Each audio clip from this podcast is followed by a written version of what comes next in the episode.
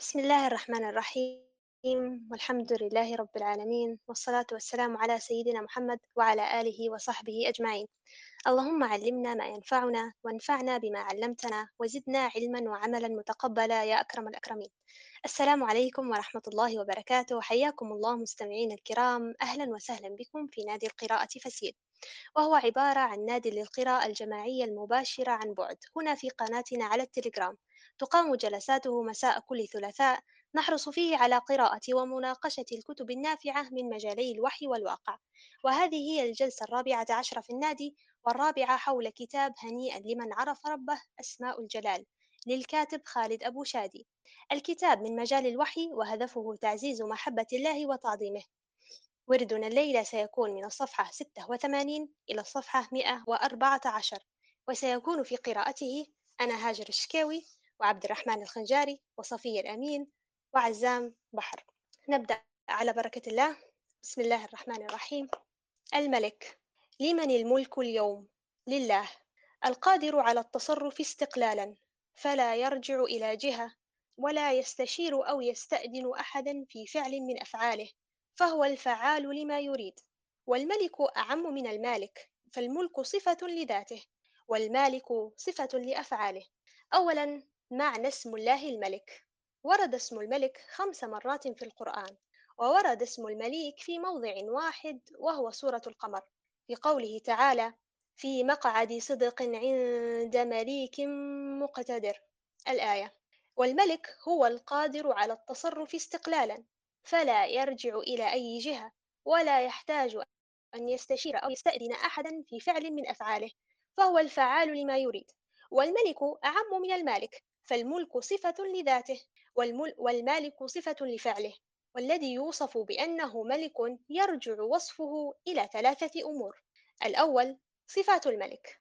قال الزجاج الملك النافذ الأمر في حكمه إذ ليس كل مالك ينفذ أمره وتصرفه فيما يملكه فالمالك أعم من الملك. والله تعالى مالك المالكين كلهم. والملاك إنما استفادوا التصرف في أملاكهم من جهته تعالى. انتهى قول الزجاج. فأما غير الله فيسمى مالكا وملكا على المجاز. والمراد بذلك أنك مأذون لك بالتصرف أو في التصرف في ملك الله تعالى وأنه عارية مؤداة إليك بصورة مؤقتة. والملك الحق لا راد لقضائه. ولا معقب لحكمه ولا ينازعه في ملكه أحد وهذا الملك يشمل الملك الظاهر والملك الخفي وهو ما يسمى بالملكوت كما يغطي الدائرة الزمنية الأوسع الدنيا والآخرة. ولو كنت واحدا من أعظم ملوك أهل الأرض فهل تستطيع أن تتحمل مسائل مليون شخص واحد مليون شخص مرة واحدة؟ خاصة لو كانت كل مسألة مختلفة عن الأخرى. قطعا لن تتحمل ذلك. لأن ملكك ناقص ولأنك لو أعطيت كل واحد غرضه فإن ملكك سينفد. فقارن هذا بقدرة الله الخارقة وهو الذي قال عن نفسه يسأله من في السماوات والأرض. في صحيح مسلم قال تعالى يا عبادي لو أن أولكم وآخركم وإنسكم وجنكم قاموا في صعيد واحد فسألوني فأعطيت كل إنسان مسألته. ما نقص ذلك مما عندي إلا كما ينقص المخيط إذا أدخل البحر. قال السعد وقيد السؤال بالإجماع في صعيد واحد لأن تزاحم الأسئلة وترادف الناس في السؤال مع كثرتهم وكثرة مطالبهم بما يضجر المسؤول منه ويدهشه وذلك يوجب حرمانهم وتخييبهم أي تعسر إنجاح مطالبهم وإسعاف مآربهم. وليس كذلك في حقه سبحانه وتعالى وفيه إشارة إلى كمال قدرته سبحانه وتعالى وكمال ملكه وأن ملكه وخزائنه لا تنفد ولا تنقص بالعطاء. ولو أعطى الأولين والآخرين من الجن والإنس جميع ما سألوه في مقام واحد. انتهى قول السعد. وفي قوله مسألته إشارة إلى أنها مسألة خاصة لكل سائل وأنهم لم يجتمعوا على مطلوب واحد. مسائل لا تعد ولا تحصى فهو يغفر ذنبا ويكشف كربة ويجيب داعيا ويفرج غما وينصر مظلوما ويفك عانيا ويغني فقيرا ويجبر كثيرا ويشفي مريضا ويقيل عثرة ويستر عورة ويعز ذليلا ويذل عزيزا ويعطي سائلا ويرد غائبا ويقسم ظالما. لقد بلغ من عظمة هذا الحديث أن راوي الحديث أبا إدريس الخولاني كان إذا حدث به جتى على ركبتيه وقد رواه عن أبي ذر رضي الله عنه الذي رواه كذلك جاتيا على ركبته فهو حديث مسلسل بالجتو على الركب. ومن فضله أن قال فيه الإمام أحمد ليس لأهل الشام حديث أشرف من هذا الحديث المتفرد بالسلب والعطاء ومن صفات الملك أن يختص وحده بالسلب والعطاء فإن إعطاء كل ملك أرضي أو نزعة لا يكون إلا لله. قال ابن القيم إن حقيقة الملك إنما تتم بالعطاء والمنع والإكرام والإهانة والإتابة والعقوبة والغضب والرضا والتولية, والتولية والعزل وإعزاز من يليق به العز وإدلال من يليق به الذل انتهى قوله رحمه الله. قال عز وجل قل اللهم مالك الملك تؤتي الملك من تشاء وتنزع الملك ممن تشاء وتنزع الملك ممن تشاء وتعز من تشاء وتذل من تشاء بيدك الخير إنك على كل شيء قدير. وقد كرر مالك الملك المشيئة في آية واحدة أربع مرات. لينزع الوهم الذي يعتري البعض أن مالكا غير الله يتحكم في الأقدار بل الله وحده يتصرف في ملكه كيفما يشاء إيجادا وإعداما إحياء وإماتة وتعذيبا وإتابة. من غير مشارك له ولا منازع ولا ممانع. وكلمة تؤتي تدل على أن ملكية غيره ما هي إلا بطريق المجاز كما ينبئ عنه لفظ الإيتاء. الذي هو مجرد إعطاء على سبيل الإعارة أما الملكية المطلقة فلله وحده. وإياك أن تظن أن أحدا قد ملك من الدنيا شيئا إلا بمشيئة الله ولكن الناس إذا خرجوا عن طاعة الله سلط عليهم من يسومهم سوء العذاب عقوبة لهم ليتوبوا. والأمر كما قال الحسن البصري الحجاج عقوبة من الله لكم فلا تقابلوا عقوبته بالسيف وقابلوها بالاستغفار. انتهى قول الحسن البصري. وقال مالك بن دينار كلما أحدثتم ذنبا أحدث الله لكم من سلطانكم عقوبة انتهى قوله رحمه الله. ثم جاءت الآية التي تليها لتدلل على ملك الله بمعالم واضحة محددة. قال تعالى تولج الليل في النهار وتولج النهار في الليل وتخرج الحي من الميت وتخرج الميت من الحي وترزق من تشاء بغير حساب. الآية وذكر إيلاج الليل في النهار وإيلاج النهار في الليل ومسألة الحياة والموت التي يعايشها الناس كل يوم أمام أعينهم بوضوح كامل لتقول من اصطادم على قدرة الله أن يؤتي الملك وينزعه ويعز ويذل فليراجع هذه الآيات المتكررة يوميا والمشاهدة لكل ذي عينين ليعتبر ويتعظ ويعلم حقيقة الملك الإلهي. ولذا فالله وحده هو الملك الحق. قال تعالى فتعالى الله الملك الحق. يعني الذي يتصرف في ملكه كيف يشاء. لا ينازعه فيه أحد. إن شاء بسط وإن شاء نزع. فهو وحده الملك الحق. ونفس, ونفس لفظ الإيتاء جاء على لسان نبي الله يوسف عليه السلام الذي فهم علاقته بالملك. وأنه ما هو إلا مستخلف فيه. فقال رب قد آتيتني من الملك وعلمتني من تأويل الأحاديث. الآية من حقائق يوم القيامة. وهناك من العباد من يجهل حقيقة الملك وسيظل يجهلها طوال حياته حتى يموت ويبعثه الله يوم القيامة. فيسمع الله عز وجل بنفسه يقرر الحقيقة الخالدة أمام الخلائق. قال تعالى لمن الملك اليوم لله الواحد القهار. وفي الآخرة يعرف الناس كلهم حقيقة الملك والملك الحقيقي المؤمن والكافر البر والفاجر.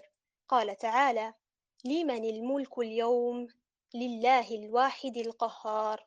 الآية ليس فقط لأنهم سمعوا الملك ينادي بل ولأنه ينزع منهم يوم القيامة كل ما يملكونه ويفقدون القدرة على التحكم فيما يملكون. وحتى جوارحهم يفقدون السيطرة عليها فتشهد عليهم وتحاجهم أمام الله. وإليكم حديثين صريحين عن مشهدين من مشاهد يوم القيامة يتجلى فيهما اسم الله الملك أمام الخلائق أجمعين في ساحة الحشر. الحديث الأول في صحيح مسلم عن عبد الله بن عمرو رضي الله عنه قال قال رسول الله صلى الله عليه وسلم يطوي الله عز وجل السماوات يوم القيامة. ثم يأخذهن بيده اليمنى ثم يقول أنا الملك أين الجبارون؟ أين المتكبرون؟ ثم يطوي الأرضين بشماله ثم يقول أنا الملك أين الجبارون؟ أين المتكبرون؟ الحديث الثاني عن عبد الله بن مسعود رضي الله عنه قال جاء حبر من اليهود إلى النبي صلى الله عليه وسلم فقال يا محمد إن الله يمسك السماوات يوم القيامة على أصبع والأرضين على أصبع والجبال والشجر على أصبع والماء والثرى على أصبع وسائر الخلق على أصبع.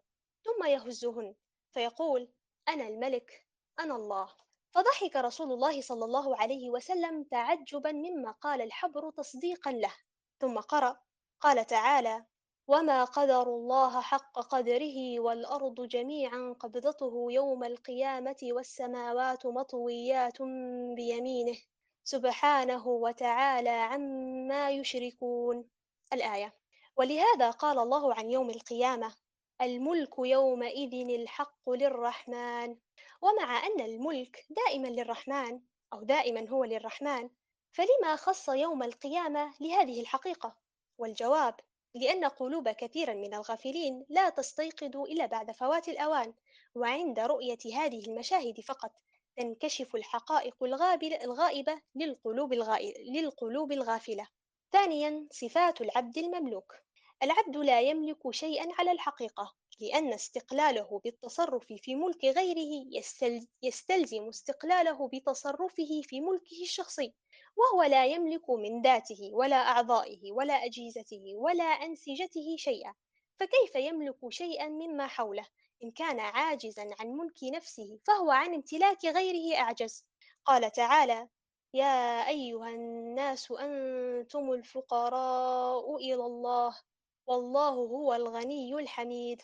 وتعريف الناس في الآية بأنهم الفقراء وإن كانت الخلائق كلهم مفتقرين إلى الله للمبالغة في فقرهم وكأنهم لشدة افتقارهم وكثرة احتياجهم إلى ربهم هم الفقراء وحدهم وكأن افتقار سائر الخلائق بالإضافة لافتقار الناس غير معتد به. ولهذا قال ذنون الخلق محتاجون إليه في كل نفس وخطرة ولحظة وكيف لا؟ ووجودهم به وبقاؤهم به. قال ابن القيم وهو يشرح معنى الفقر. الفقر اسم للبراءة من رؤية الملكة يعني أن الفقير هو الذي يجرد رؤية الملك لمالكه الحق فيرى نفسه مملوكا لله لا يرى نفسه مالكا بوجه من الوجوه ويرى أعماله مستحقة عليه بمقتضى كونه مملوكا عبدا مستعملا بما أمره سيده. فنفسه مملوكة وأعماله مستحقة بموجب العبودية. فليس مالكا لنفسه ولا لشيء من أعماله بل كل ذلك مملوك عليه. مستحق عليه كرجل اشترى عبدا بخالص ماله ثم علمه بعض الصنائع فلما تعلمها قال له اعمل وأدي إلي فليس لك في نفسك ولا في كسبك شيء فلو حصل بيد هذا العبد من الأموال والأسباب ما حصل لم يرى له فيها شيء بل يراه كالوديعة في يده وأن أموال أستاذه وخزائنه ونعمه بيد عبده مستودعا متصرفا فيها لسيده لا في نفسه كما قال عبد الله ورسوله وخيرته من خلقه والله إني لا أعطي أحدا ولا أمنع أحدا وإنما أنا قاسم أضع حيث أمرت فهو متصرف في تلك الخزائن تصرف العبد المحض الذي وظيفته تنفيذ أوامر سيده فالله هو المالك الحق. وكل ما بيد خلقه إنما هو من أمواله وأملاكه وخزائنه أفاض عليهم ليمتحنهم في البذل والإمساك. انتهى قول ابن القيم. ولاحظ قوله رؤية الملكة لأن الإنسان قد يكون فقيرا لا ملك له في الظاهر لكنه غير متحقق بوصف الافتقار الممدوح هنا والذي لا يرى الملك إلا لله الملك الحق. وقد أوتي سليمان ملكا لا ينبغي لأحد من بعده ومثله أغنياء الأنبياء عليهم الصلاة والسلام وكذلك أغنياء الصحابة فكانوا أصحاب ملك ظاهر لكنهم سلموا من رؤية الملك لأنفسهم فلم يروه إلا عارية ووديعة في أيديهم ابتلاهم الله بها. لينظر هل يتصرفون فيه تصرف العبد أم تصرف الملاك؟ وهل يعطون لهواهم ويمنعون لهواهم أم يعطون لله ويمنعون لله؟ فوجود المال في يد العبد لا يقدح في افتقاره إلى ربه وإنما الذي يقدح في صحة افتقاره رؤيته لملكه. انتهى الورد هنا. والآن نفتح باب المشاركة لأي حد حاب يشارك أو يقول أو يعقب حول ما تم قراءته. آه، السلام عليكم. آه، بداية بارك الله فيك يا هاجر على القراءة الطيبة والموفقة. آه، عندي تعليقين ممكن نحاول نضيفهم. باهي. أول شيء في معنى اسم الله الملك أو هو طبعا في ثلاثة أسماء ممكن تقال. هي الملك والمالك والمليك. فأنا تو بحثت على شنو معناهم يعني. الفرق الملك يعني لما نقول إحنا كلمة ملك عادية هيك يقصد بها اللي يحكم ما يملكش. أما المالك هو اللي يملك ما يحكمش. يعني إيش معناها؟ الملك يعني يقدر يحكم يعني يحكم في أشياء كثيرة يعني يعطي قراره كذا لكن هو الملكية قاعدة مش في يده. أما المالك هو يملك الحاجة لكن مخلي إدارتها أو الحكم فيها لشخص آخر أو ما هوش هو اللي يحكم فيها. لكن سبحان الله الله عز وجل لما يطلق على نفسه يقول مالك الملك يعني شمل الصفتين مع بعض. وأيضا إحنا حتى في سورة الفاتحة لما نقرأ مالك يوم الدين وفي رواية أخرى يعني بحفص وقالون يختلفوا مثلا مالكي وملكي يوم الدين فكلاهما الاختلاف الرواية تعطي كمال للمعنى. والمليك في اللغة العربية أبلغ من المالك أو الملك. المليك يعني هي صفة مبالغة يعني على وزن فعيل زي ما نقولوا الله سميع بصير عليم. فالمليك صيغة مبالغة من آه، معنى الملك. هذا التعليق الأول. أما بالنسبة للتعليق الثاني اللي هو لما تحكي تو على يعني استشعارنا إحنا بالعبودية. يعني مش حنقدر نفهموا اسم الله الملك إلا لما إحنا نحس شو معناها لما نكون إحنا عبيد فعلا لله. أعتقد واحدة من الأشياء اللي اللي نشوفها ممكن غايبة إحنا تو في واقعنا الحياة اللي نعيشه فيه إحنا معنى معنى معنى معنى شو نقول لك معنى الملك يعني في ملك حقيقي يعني تحسها ونحن مثلا نكونوا في ملك في ملك مثلا نقولوا موجود إن أمر نعيشوه إحنا. باش نحس العلاقة ما بين مثلا إنسان عادي والملك بتاعه في دولته أو في غيره. يعني هذه المعاني تسهل علينا الفهم بعدين ولله المثل الأعلى. ممكن هذا أحد الأسباب اللي ممكن. تكون مصعبة عملية الفهم لأن الفهم محتاج إحساس محتاج شيء تقيس عليه. أيضا معنى العبودية. إحنا مثلا شخص يكون عبد يكون حريته هو مش بيده أنا شخص تحكم فيه لأنه هو حاسس إنه هو اللي في يده مش لي. هي قاعدين حتى إحنا مش علينا. فلهذا أنا ممكن في نظري أن الصحابة الأولين لما جاهم الإسلام وآمنوا واقتنعوا به فكانوا بمستوى الفهم بتاعهم عالي جدا. ليش؟ في وجهة نظري إن هم كانوا عايشين معاني دنيوية لما الله عز وجل عز وجل يخاطبهم بمعنى أنه الله الملك مالك الملك وإن هم عبيد لله والرسول صلى الله عليه وسلم يسمي نفسه أنا عبد الله ورسوله. استشعار معنى العبودية في ذلك الوقت يعني في المستوى البشري يسهل عليهم نوعا ما استيعاب المعنى الأعلى. وعلى سيرة أن اللي في دينه هو عارية عجبني مثال يعني أكثر من شخص يعني سمعته ذكرى اللي هو موضوع آه، تخيل مثلا موظف في بنك الموظف في بنك الفلوس اللي عنده مش فلوسه يعني لو جاء مثلا زبون قال أنا نبي نسحب فلوسي نسحب مليون دينار موظف البنك ما يتضايقش يعني مش مش حيس كأنه يقول أنا مانيش عاطيك لأن الفلوس مش ملكه يعني هو يعني البنك قال لي هذه الفلوس تصرف فيهم سلمهم خذهم ديرهم. فإحنا استشعارنا لما نشوف إحنا الفلوس اللي عندنا والثروات اللي عندنا والأشياء اللي عندنا هي ملك لله عز وجل ونحن يعني موكلين بالتصرف فيها. الامتحان لنا يعني إحنا كيف نشوف وكذا يعني كيف إحنا مثلا نتصرفوا بهل فعلا حننفقوا منها ولا حنكونوا بخلاء ولا كذا. ف يعني كلها قاعد نحس فيه استشعار معنى الملك يزيد يوضح لنا أكثر يعني هل بأشياء في حياتنا تصير وإحنا كيف سلوكياتنا المفروض تكون على الوجه الأكمل. هذا اللي حبيت أشارك به وبارك الله فيكم. وأسف على الإطالة. بارك الله فيك عبد الرحمن. شكرا على إثارة هذه النقاط.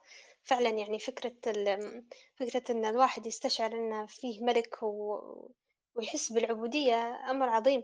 أنا صراحة اللي جذب انتباهي في الورد فكرة ال الحديث آآ متاع ي لمّا إحنا نسأل الله عز وجل الحديث القدسي لو يعني سألنا الله عز وجل وجمعنا كلنا في صعيد واحد، الشرح متاعه كيف إنه سبحان الله، كيف إنه ليش صعيد واحد وليش الكلمة مسألة، يعني لمّا تركّز فيها ف يعني سبحان الله تحس إنك كيف الله عز وجل يعني يتجلى في قدرة الله اللي إحنا نعرفها ولكن ما زال يبين لك الحديث فعلًا سبحان الله، الله عز وجل قدرته لا محدودة وخارقة زي ما ما ذكر يعني سبحان الله. في واحدة من الأمثلة ضربها نفكر فيها الشيخ نعمان خان قال يعني نعم يجوني مثلًا كل يوم ناس في الدورة وواحد يسأله مثلًا في المحاضرات قال بعدها ننسى إن الشخص هو من هو اللي يسألني يعني.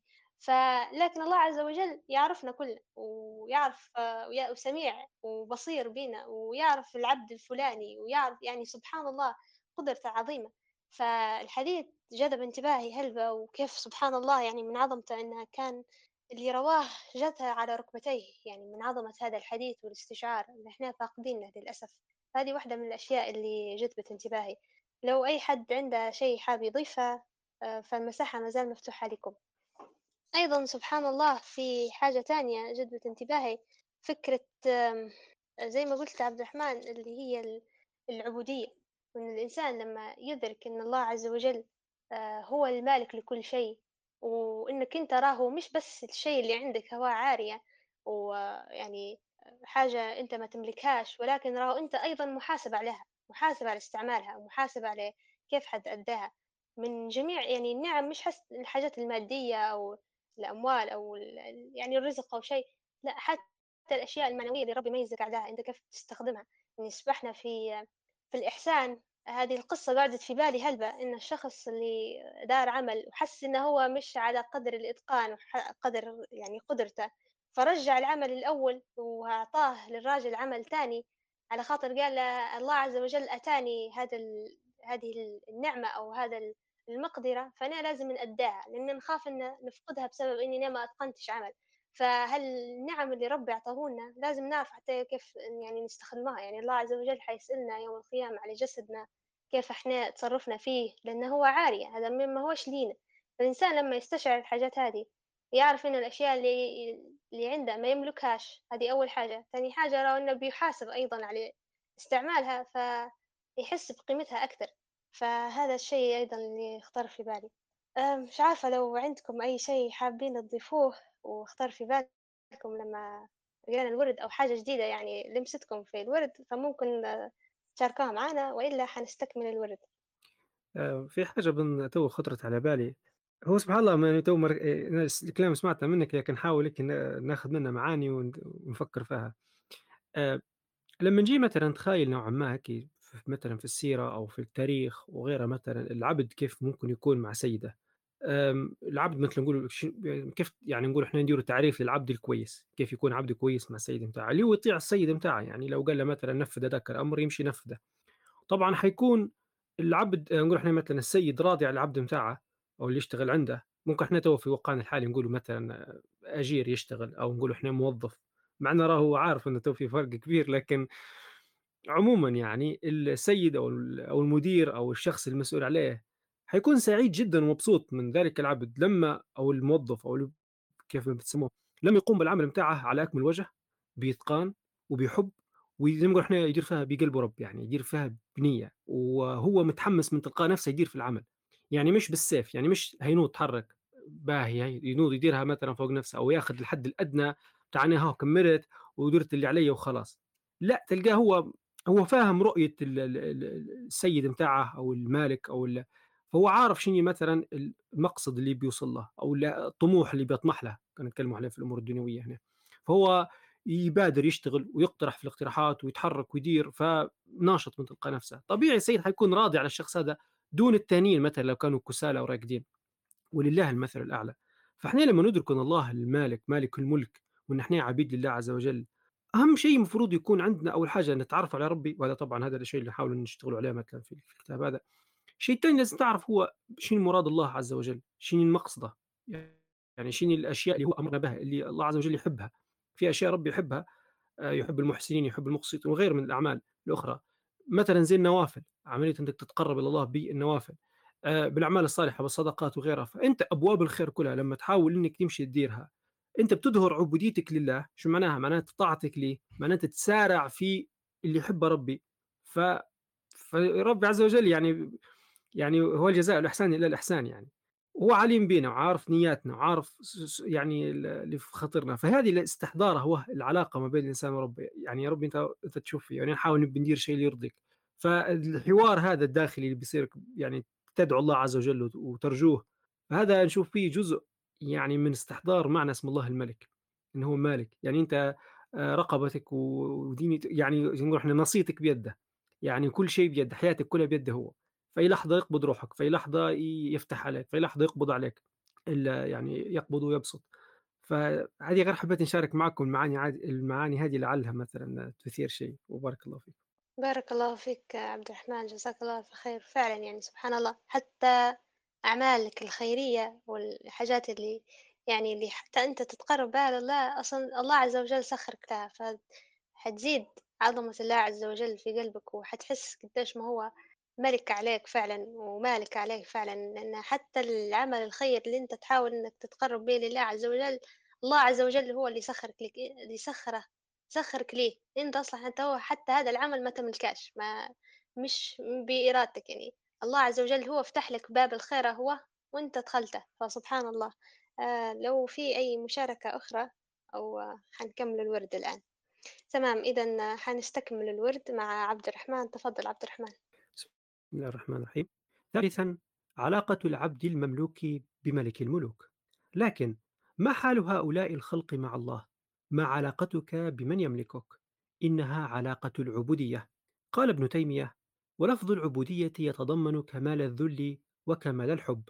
وقال ابن القيم: ومنشأ هذين الأصلين من ذينك الأصلين المتقدمين وهما مشاهدة المنة التي تورث المحبة ومطالعة عيب النفس والعمل التي تورث الذل التام.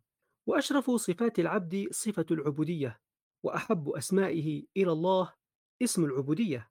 كما ثبت عن النبي صلى الله عليه وسلم أنه قال أحب الأسماء إلى الله عبد الله وعبد الرحمن. الحديث والعبودية هي العملة الوحيدة الصالحة للتداول في سوق الآخرة. وذلك في الدور الثلاثة دار الدنيا ودار البرزخ ودار القرار. ولذا تنقطع فيها كل الأسباب والعلاقات التي كانت بين الخلق في الدنيا. فكل من تعلق بغير الله انقطع به أحوج ما يكون إليه. كما قال تعالى إذ تبرأ الذين اتبعوا من الذين اتبعوا ورأوا العذاب وتقطعت بهم الأسباب. الآية فلا تبقى إلا الصلة التي بينك وبين ربك وهي صلة العبودية. ولن تتحقق العبودية بحق حتى تكون عبد السراء وعبد الضراء وعبد المنع وعبد العطاء. قال ابن القيم فإن لله تعالى على العبد عبودية الضراء وله عبودية عليه فيما يكره كما له عبودية فيما يحب وأكثر الخلق يعطون العبودية فيما يحبون. والشأن أي علو شأن العبد في إعطاء العبودية في المكاره ففيه تفاوت مراتب العباد. وبحسبه كانت منازلهم عند الله تعالى. فالوضوء بالماء البارد في شدة الحر عبودية ومباشرة زوجته الحسناء التي يحبها عبودية ونفقته عليها وعلى عياله ونفسه عبودية. هذا والوضوء بالماء البارد في شدة البرد عبودية وتركه المعصية التي اشتدت دواعي نفسه إليها من غير خوف من الناس عبودية ونفقته في الضراء عبودية. ولكن فرق عظيم بين العبوديتين. فمن كان عبدا لله في الحالتين قائما بحقه في المكروه والمحبوب فذلك الذي تناوله قوله تعالى أليس الله بكاف عبده؟ الآية. فالكفاية التامة مع العبودية التامة. انتهى كلامه رحمه الله. وكل الإشكال إنما يقع حين ينسى العبد أنه عبد أو لا يصف مالكه بصفات الكمال. فيعترض على قضائه وقدره. والله تعالى يقول لا يسأل عما يفعل وهم يسألون الآية قال الإمام النسفي لأنه المالك على الحقيقة ولو اعترض على السلطان ببعض عبيده مع وجود التجانس وجواز الخطأ عليه وعدم الملك الحقيقي لاستقبح ذلك وعد سفها. فمن هو مالك الملوك؟ ورب الأرباب وفعله كله صواب. أولى بألا يعترض عليه. انتهى كلامه رحمه الله. وإذا كانت القاعدة الإدارية تقول المدير دوما على حق فإنه من القبيح أن يكون هذا سلوكنا مع البشر مع ما فيهم من الجهل والنقص ولا يكون هذا حالنا مع الملك الحق. فالله تعالى لا يسأل عما يفعل لأن العادة أن يسأل الكبير الصغير عن فعله ولا أكبر من الله. وأن يسأل الجليل الذليل عن عمله. ولا أجل من الله وأن يسأل الأعلى مقاما الأدنى ولا أحد أعلى من الله في أي شيء حتى يسأله شبهة سائل سألني سائل ظللت ستة شهور أدعو لوالدي المريض أن يعافيه الله ويشفيه لكنه مات أليس هذا عجيبا؟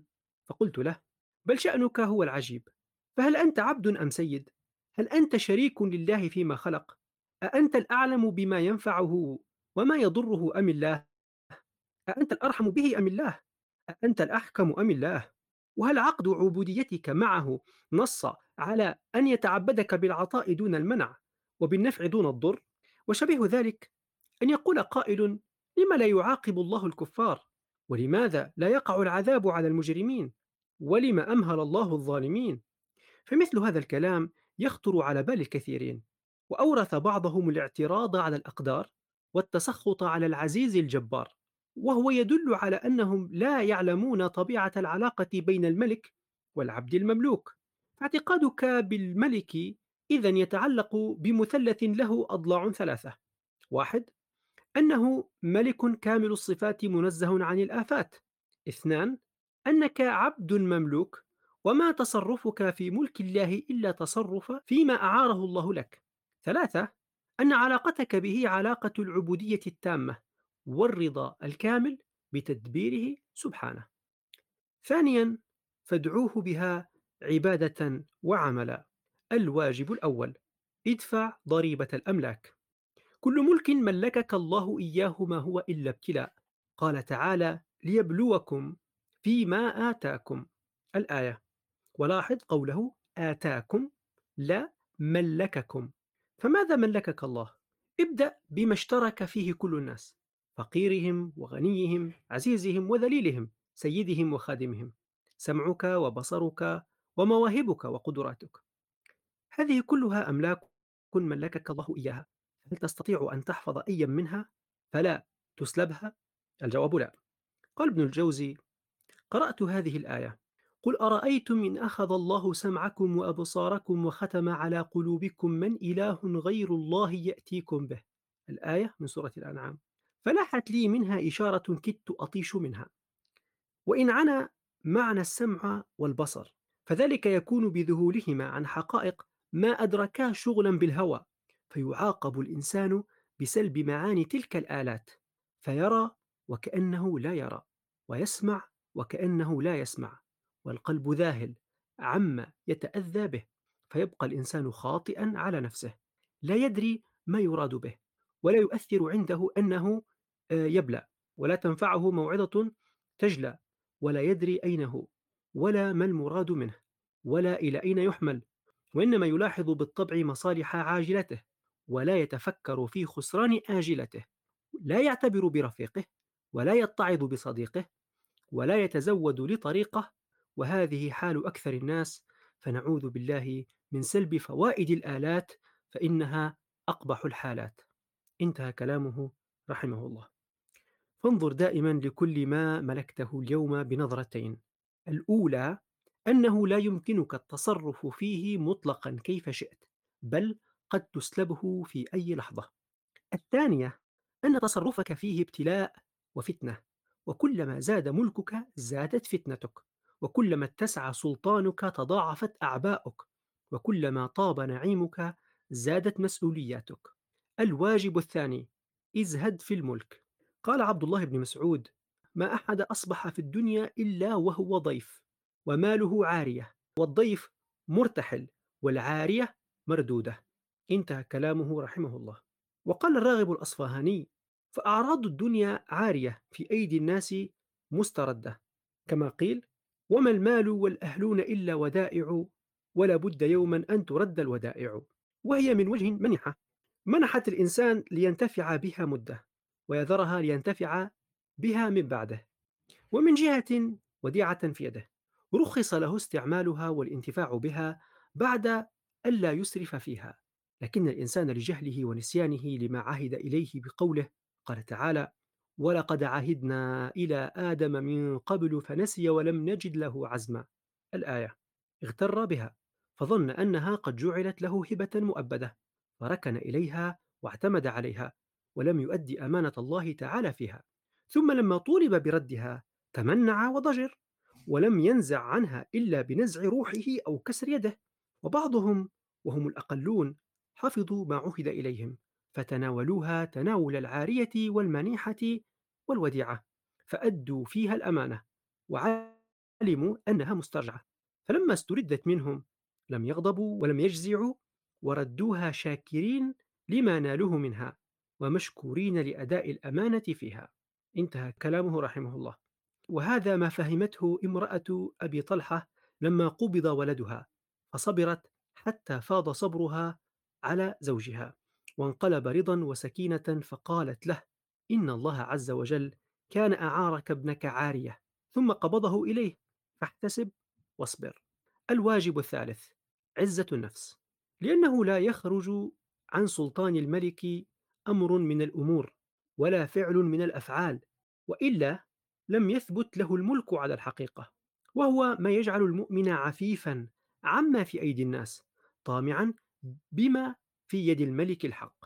قال خليد بن عبد الله العصري عن المؤمن الحق تلقاه عفيفا عن الناس سؤولا لربه عز وجل ذليلا لربه عزيزا في نفسه غنيا عن الناس فقيرا إلى ربه. وقال قتادة معقبا تلك أخلاق المؤمن وهو أحسن معونة وأيسر الناس مؤونة. انتهى كلامه رحمه الله. لا تخضعن لمخلوق على طمع فإن ذاك مضر منك بالدين واسترزق الله مما في خزائنه فإنما هي بين الكاف والنون. وهي عزة أوجب ما تكون للعلماء العارفين بمقام الله أثر من غيرهم. فعن سفيان بن عيينة قال دخل هشام بن عبد الملك الكعبة فإذا هو بسالم بن عبد الله فقال له يا سالم سلني حاجة. فقال له إني لأستحيي من الله أن أسأل في بيت الله غير الله. فلما خرج في أثره قال له الآن قد خرجت فسلني حاجة. فقال له سالم حوائج الدنيا أم حوائج الآخرة؟ فقال بل حوائج الدنيا. فقال له سالم ما سألت من يملكها؟ فكيف أسأل من لا يملكها؟ انتهى كلامه رحمه الله. المؤمن الصادق غناه من أن ثقته بما في يد الله أوثق منه بما في يد الناس. ولذا قال أبو سليمان الدارني لا خير في قلب يتوقع قرع الباب يتوقع إنسانا يجيء يعطيه شيئا. انتهى كلامه رحمه الله. والإيمان بالله الملك يعلمك أنه لا أحد يملك من أمر ضرك أو نفعك شيئا إلا الملك. فتقوى على النطق بكلمة الحق. ولا تجبن في مواجهة من لا يملك من أمرك فضلا عن أمر نفسه شيئا. هذا عمر بن هبيرة والي يزيد بن عبد الملك على العراق يستفتي الحسن البصري في مسألة فيقول إني أمين أمير المؤمنين على العراق وعامله عليها وقد يبلغني عن العصابة من أهل الديار الأمر أجد عليهم فيه فأقبض طائفة من عطائهم فأضعه في بيت المال ومن نيتي أن أرده عليهم فيبلغ أمير المؤمنين أني قد قبضته على ذلك النحو فيكتب إلي ألا ترده فلا أستطيع رد أمره ولا إنفاذ كتابه وإنما أنا رجل مأمور على الطاعة فهل علي في هذا تبعة وفي أشباهه من الأمور؟ والنية فيها على ما ذكرت. فأجابه الحسن حق الله ألزم من حق أمير المؤمنين والله أحق أن يطاع ولا طاعة لمخلوق في معصية الخالق فأعرض كتاب أمير المؤمنين على كتاب الله عز وجل. فإن وجدته موافقا لكتاب الله فخذ به وإن وجدته مخالفا لكتاب الله فانبذه يا ابن هبيرة اتق الله فإنه يوشك أن يأتيك رسول من رب العالمين يزيل يزيلك عن سريرك ويخرجك من سعة قصرك إلى ضيق قبرك فتدع سلطانك ودنياك خلف خلف ظهرك وتقدم على ربك وتنزل على عملك. يا ابن هبيرة إن الله لا يمنعك من يزيد ولا يمنعك يزيد من الله وإن أمر الله فوق كل أمر وإنه لا طاعة في معصية الله وإني أحذرك بأسه الذي لا يرد. عن القوم المجرمين. انتهى كلامه رحمه الله. وانتهى وردي. بارك الله فيك عبد الرحمن. جزاك الله ألف خير على هذه القراءة الموفقة. الآن نفتح باب المشاركة لأي حد حاب يشاركنا بخواطره وتعليقاته حول ما تمت قراءته في هذه الجزئية من الورد. الكلمة لكم فتفضلوا. أنا في حاجتين شدت انتباهي. في الجزئية الأولى أو الواجب الأول آه، ادفع ضريبة الأملاك. وقلنا لا إحنا شوي في التعليق في جزئية التعليقات من بكري في يعني. كيف إن الشيء اللي عندك ما هوش ملكك لكن صراحة ال... النقطة اللي ذكرها ابن الجوزي في. لو أخذ الله سمعنا وأبصارنا كيف إن الإنسان يصبح يرى وأن كأنه لا يرى ويسمع هذا الشيء يعني فقد قيمة ال... يعني كيف نقولها أن الأشياء اللي الله عز وجل أعطاه لك بش أنت تهتدي بها تبدأ موجودة ولكن أنت ما ما يصير ما يصيرلكش الاهتداء بها فتصبح يعني هيك وخلاص. فهذا الأمر يعني بجد مخيف إن الله عز وجل وفعلا يعني اثنين لا نملك شيء. حتى مرات البصر أو السمع أو في يوم في لحظة أن الشخص يفقد على الحقيقة. وفي هالبناس وإن شاء الله ما نكونش منهم فاقدينهم معنويا يعني لا يهتدوا بهم. فهذا أمر آه، مخيف جدا. وحاجة تانية في ازهد في الملك في لما ذكر قصة آه، امرأة أبي طلحة في يعني قصة موازية كان حكاها هو الدكتور عبد الرحمن ذاكر قال لما يعني ولدت زوجته أول طفلة ليهم فكان قال إنه أكثر المشاكل مرات تجي من قصة تعلق الآباء بالأم يعني الآباء بالأطفال ويعني إن الإنسان لما يكون عنده طفل يحس بأنه يعني يملكه فعلا وما عادش يتفكر في الموت أو إن هذا الطفل مرات يموت أو يفقده أو ما إلى ذلك من هذه الأمور فقال مرات أولياء الأمور يصير عندهم مشاكل واكتئاب وما إلى ذلك بعد ما يفضى عليهم الحوش. فقال لما ولدت بنتي فجبتها يعني شافها وشافتها زوجته فقال لها أعرف إن في أي يوم هي البنية تموت. فهي قالت له يعني خليني نفرح بها شوي قال لا لازم تعرفي الحقيقة هي إن هذه مش لك زي ما نقول. وهي هي عطية ولازم أنت تدركي هذا الأمر إن هذه في يوم من الأيامات حتموت حتطلع من الحوش حتمشي. فخلي عندك الفكرة هي حاطها في بالك زي ما نقول.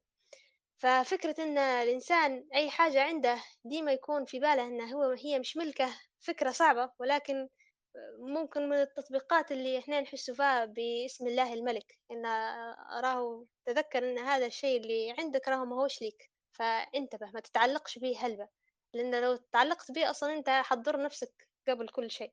فهذا من النقطتين اللي شد انتباهي. لو عندكم أي شيء ف أو ممكن نكمل النقطة الثالثة يعني. المساحة مفتوحة لكم. آه كمل النقطة الثالثة بعدين تنعلق. تمام بارك الله فيك عبد الرحمن. آه النقطة الثالثة في آه في الواجب الثالث اللي هو عزة النفس. ويعني سبحان الله كيف تكرر تكرر إن الإنسان يكون عزيز وغني ويلجأ إلى الله عز وجل. أيضا آه في حاجتين في قصتين ذكرت حول العبودية. واحدة أعتقد أعتقد على أحد الصحابة هي أو أحد التابعين إن ابن أخته شدوه. فهو كان يعني توسط للملك بجميع الطرق أو الأمير المؤمنين اللي كان موجود بجميع الطرق ولكن للأسف ما ما, فيش كيف إنه هو يطلع. فقال بعدين اتذكرت إن أنا المفروض نلجأ لله عز وجل لمالك الملك اللي هو عنده كل شيء ويملك كل شيء فدعا الله عز وجل في قيام الليل و وسبحان الله تاني يوم قالوا له ابن أختك طلع فسألوا أمير المؤمنين أنت كيف طلعته بعد ما كان أصلا مسكر دماغه ما يبيش يطلع؟ فقال والله هيك رقدت وجاني جتني حاجة هيك غمت علي وقالوا لي إن هذا الضيق كله بسبب هذاك الشخص فطلع. فقال إن هو تاني يوم كتب كتاب باش يطلع فسبحان الله. والقصة الثانية ذكرها آه، باش مهندس أيمن عبد الرحيم إن شاء الله ربي يفك أسره. قال أنا شخص هذا نعرفه آه، يعني عنده رحلة مع القرآن ويعني يعني زي ما نقولوا باله مش يعني خلاص أنا قال نفضل للقرآن. فقال صار عليه دين هو تاجر. فقال ما فيش أي طريقة مم- ممكن ينحل بها الدين هو. فقال تذكرت إن أنا ممكن نلجأ لله عز وجل. فقلت أنا معقول أنا يعني لجأت لجميع الحلول الدنيوية زي ما نقول ونسيت إن أنا المفروض نلجأ لله. فقال يعني مشيت وصليت وقلت له يا رب أنا ما نعرفش الطريقة اللي ح يعني حينفك عليها الدين ولكن أنا يا رب فك لي دينك. قال تاني يوم بالضبط انفك الدين بطريقة ما يمكنش إن الإنسان يصدقها. فهذه هي عزة النفس إن الإنسان يلتجئ إلى الله ويكون مصدق بهذا الأمر وإن كل شيء ملك الله عز وجل. فهذا أيضا شيء من تطبيقات اسم الله الملك. فهذا اللي خطر في بالي في الواجب الثالث اللي هو عزة النفس. تفضل عبد الرحمن وأسفة على الإطالة. آه، بارك الله فيك يا هاجر وأنا حتى كانت مشاركتي بتكون في نفس ال- النقطة الثالثة موضوع آه، عزة النفس. والكلمة الخطيرة يعني اللي قالها أن لا خير في قلب يتوقع قرع الباب يتوقع إنسانا يجيء يعطيه شيئا. آه، يعني كيف يعني كيف نقولها يعني مرات إحنا يعني الشباب خاصة تلقاه مثلا يقدم على وظيفة ولا بيقدم على منحة دراسية ولا بيقدم على حاجة فهو مثلا يراجع في الإيميل أمتى يوصل يراجع في القبول أمتى يجي يبدأ قلبه متشوف لحاجة. أنا يعني كان جاتك يحس نفسه أنه هو منوا عليه أو أعطوه أو شيء. آه هي فكرة ترقب أو انتظار عطاء ما دنيوي هيك في الدنيا هذه الواحد يحصله خطير جدًا يعني، يعني بصراحة يخلّي الإنسان يراجع روحه أكتر من مرّة، آآ، فهذه حبيت نركّز عليها لأنها فعلًا محتاج أنا عن نفس نفسي نتكلّم في النقطة هذه، محتاج فعلًا إن إحنا إن آه، الأمر هذا يكون حاضر في البال، أن الله هو الملك، هو القادر على كل شيء، فما تراجيش حد يعطيك شيء والّا ما تنتظرش منه ولا أي حاجة.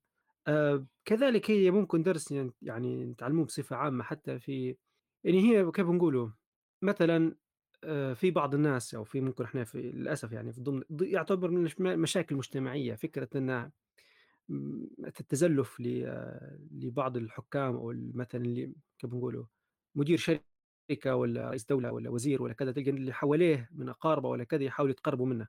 آآ عندنا مصطلح إحنا بالليبي لكن ما حسيتهاش مناسب إن نحكي له نقولها، لكن آه، الفكرة هذه ال ال القُرب من ال الناس الأغنياء والّا الناس اللي ليهم جاه في المجتمع، آآ أمر خطير جدًا. لمرّة أنا سمعت عليه ال في بعض العلماء ينهى على حاجة زي هذه، يعني يعني في اللي يحرّم وفي اللي ينهى إنما إن الإنسان ما يمشيش لأماكن هي، يحاول ما يتقرّبش منهم، لأنه القُرب منهم مثلًا بتمشي تاكل من ولايمهم وتقعد معاهم وتعاشرهم وكذا، يورث مشكلة في القلب. يبدأ الإنسان ي يت يبدأ يتقرّب من النوع هذا، يبدأ يحس إن ديما هم بيمنّوا عليه، هم بيعطوه كذا، في تنضرب مشك يعني موضوع العبودية في قلبه.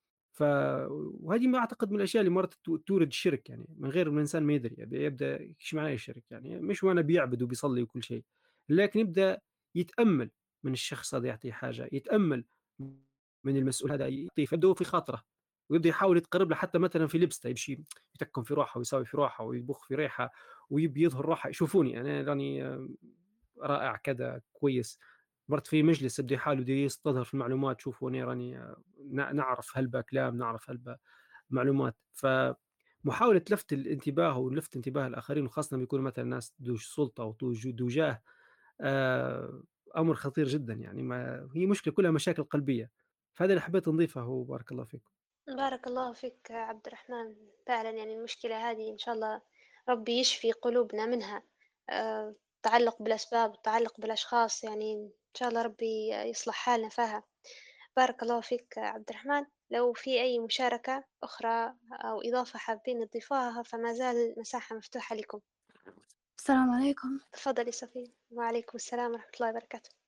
آه أنا برجع شوي لموضوع العبودية خطروا في بالي حاجات. مرة نفكر نتفرج على مناظرة لأحمد ديدات على موضوع العبودية. هو كان شخص أفريقي. فسأل يعني علاش إحنا ال- السود يعني مستعبدين وكذا. فحاجة لفتت انتباهي هلبة وقعدت في بالي هلبة أن أحمد ديدات قال له أنت أنت من أي قبيلة بمعنى؟ آه فقال له أنا من قبيلة كذا يعني. قال له تو أنتوا القبيلة هذه مش تشوفوا في نفسكم أفضل من القبيلة الثانية؟ فحتى هم يعني بين قوسين هم عبيد لكن حتى هم يشوفوا يعني في مستويات. فإن فكرة أن هي يعني فطرة في الإنسان أو في يعني عند الإنسانية بالكامل أن إحنا درجات. آه، فحتى يعني حتى في حتى العبيد يعني مثلا مرات أنت تكون عبد لشخص غني. أنت لما تكون عبد لشخص غني أنت حياتك أف يعني أفضل بهلبة من لما تكون عبد لشخص فقير مثلا. لما تكون أنت عبد ل آه، آه، مثلا شخص يعني عنده شأن أو شيء أنت ماكلتك كويسة شرابك كويس لبسك كويس فهو مفهوم العبودية نفسها إحنا في إشكال كبير فيه في يعني مغالطة كبيرة آه، لمصطلح العبودية. حاجة تانية مثلا في الدولة العثمانية الطفل يعني لما يكون صغير يخش في نسيت شنو اسمه للجيش يعني هو أصلا ملك للدولة هو عبد. المماليك نفس الشيء يعني المماليك هم كانوا عبيد لكن وصلوا للحكم. آه مثلا الطفل في يعني بعض الدول الأوروبية هو ملك للدولة. مش ملك لوالديه يقدروا الدولة يسلبوه يسلبوه من عائلته في أي وقت. ففكرة أنك أنت عبد لله فكرة عظيمة هلبة يعني فكرة أن يعني يعني هي هو ذل ولكن هو مش ذل هو في الحقيقة هي عزة. حاجة تانية آه، فكرة فكرة توا الأخيرة اللي قلتها عبد الرحمن. آه، جاء في بالي أن أنت كل ما يعني تستعظم غيرك فأنت في الحقيقة تستحقر في نفسك. يعني كل ما تعظم غيرك أنت تصغر أو آه، تقزم في نفسك وهذا في استحقار للذات. فلما أنت يعني تحط في بالك أن الك...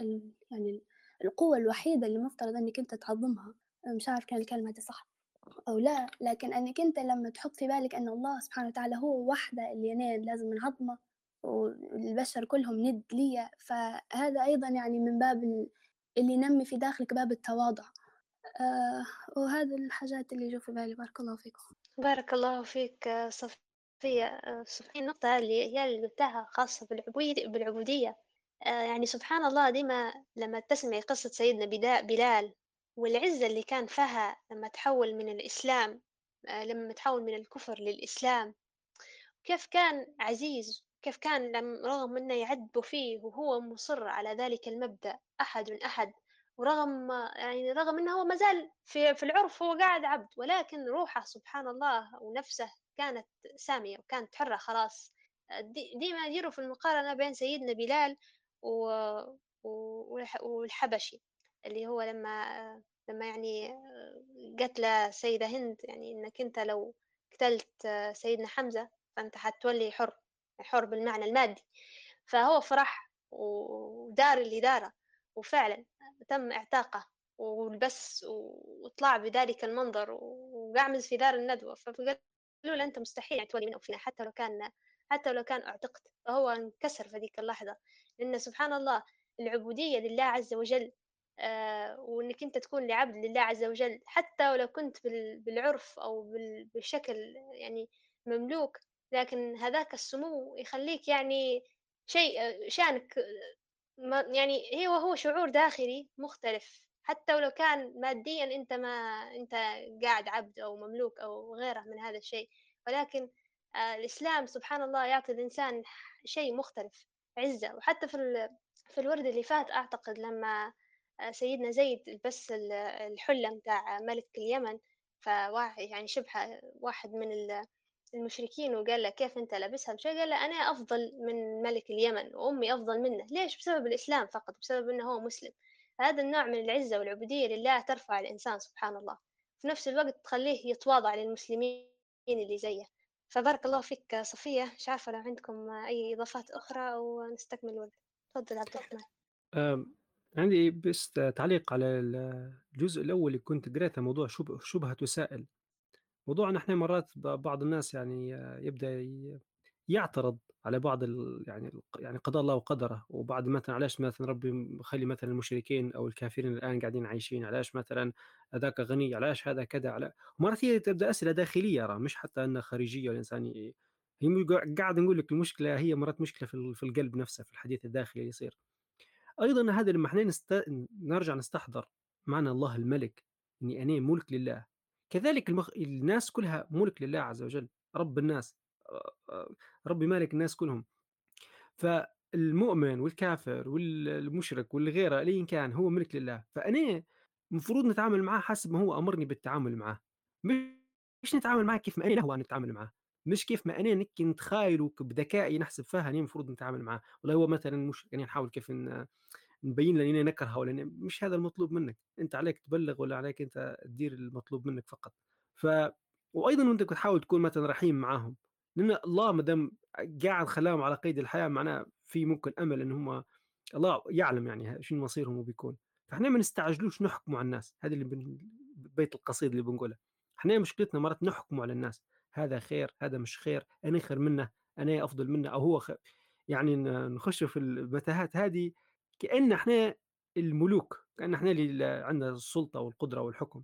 وننسوا إن إحنا عبيد لله عز وجل إن إحنا يعني الله هو الملك هو المتحكم هو المسيطر هو اللي يعلم بالغيب. فإحنا نحاول نتواضعوا في تعاملنا مع الناس ونعرفوا قدرنا مقارنة بقدر الله عز وجل.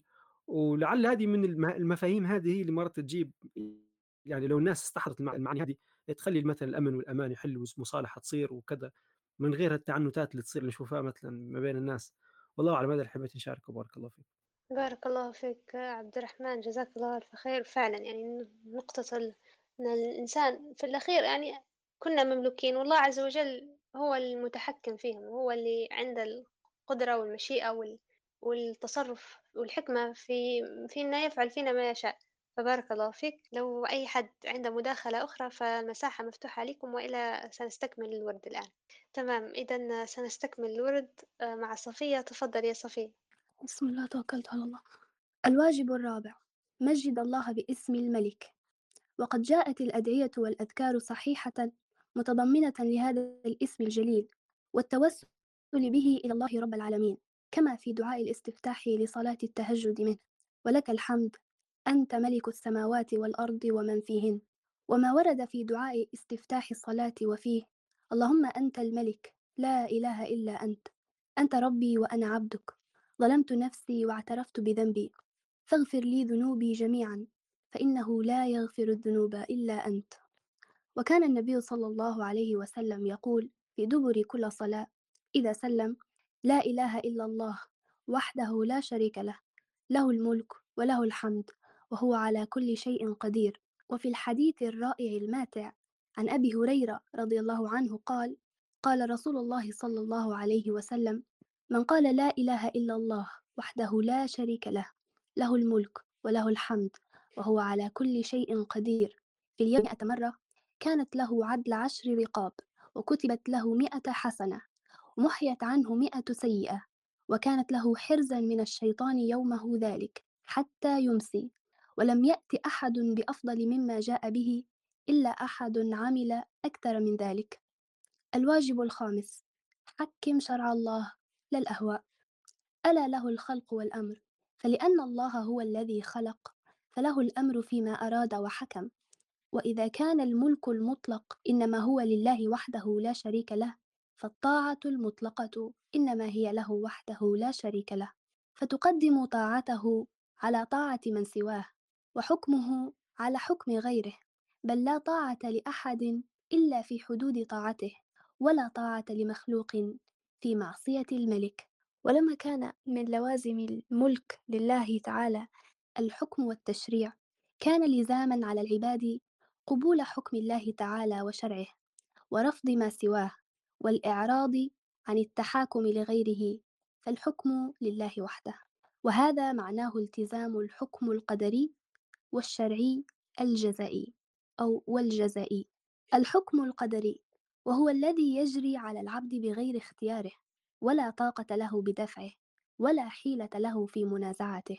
الإيجاد والإعدام والإحياء والإماتة والرزق بنوعيه المادي والمعنوي وغيرها تجري على مقتضى قضائه وقدره.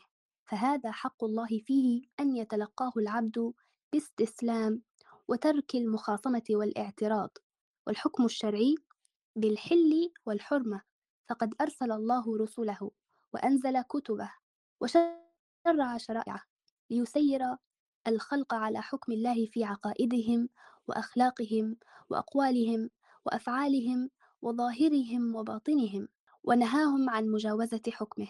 والحكم الجزائي أي هو الذي له الحق أن يقول لك لو فعلت كذا تؤجر بكذا ولو فعلت كذا عوقبت بكذا.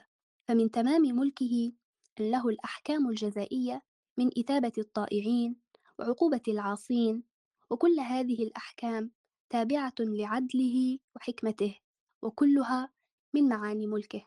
الواجب السادس اصبر على البلاء.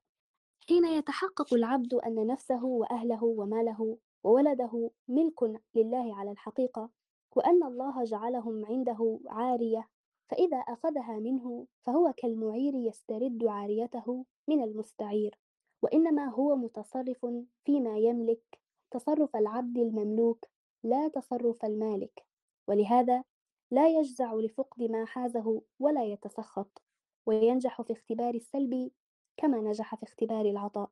وفي الحديث ما من مسلم تصيبه مصيبة فيقول ما أمره الله إنا لله وإنا إليه راجعون.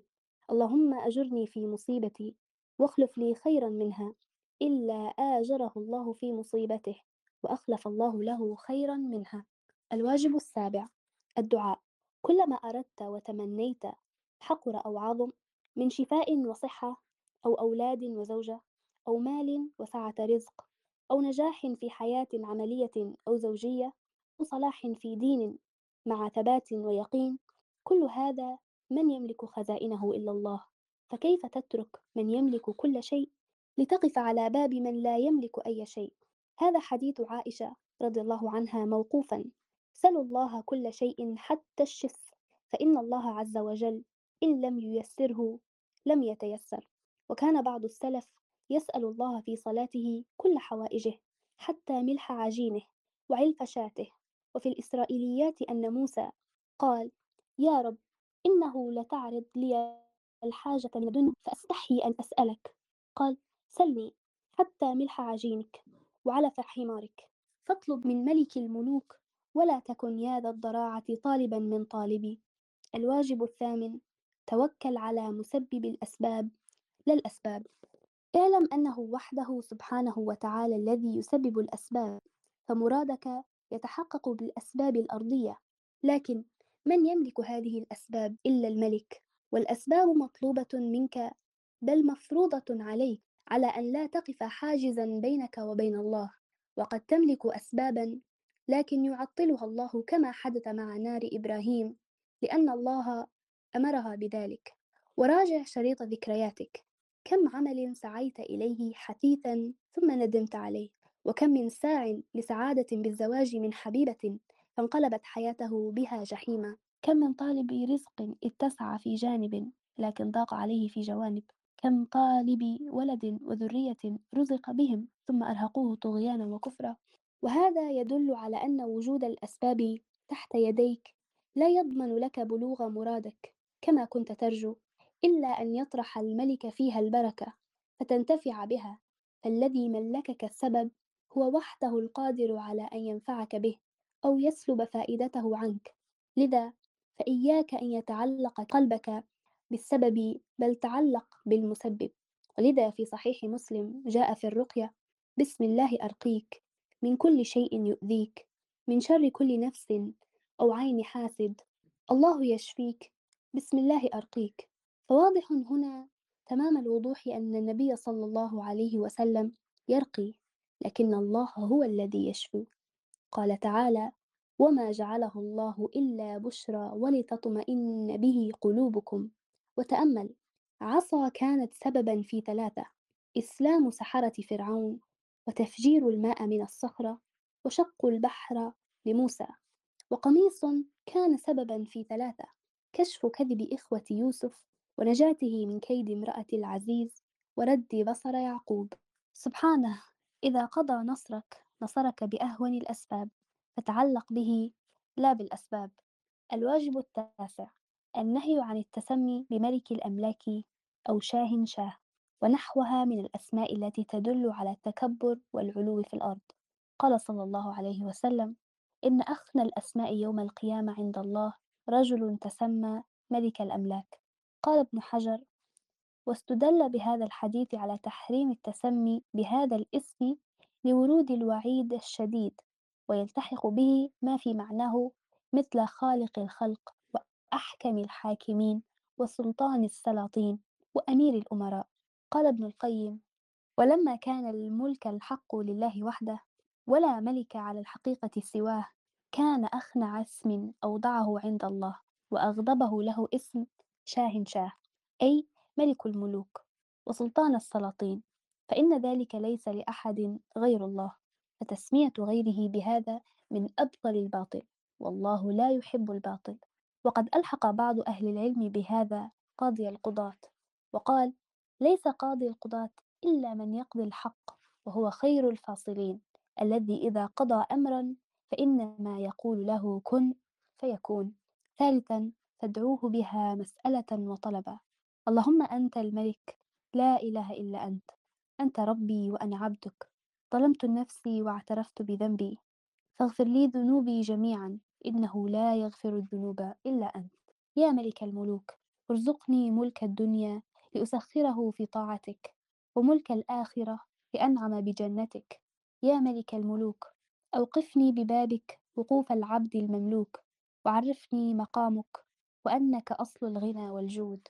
يا ملك الملوك اللهم وقد جعلتني مستخلفا في ملكك فاجعلني زاهدا ما ضمنت لي راغبا ما طلبت مني. يا ملك الملوك اجعل المال في يدي لا في قلبي وأرني فيه شدة اختبارك ولا تجعلني به من المفتونين بكثرة عطائك. يا ملك الملوك اللهم اجعلني أجود ما أكون بدنياي وأبخل ما أكون بديني. عن كل ما يناله بسوء.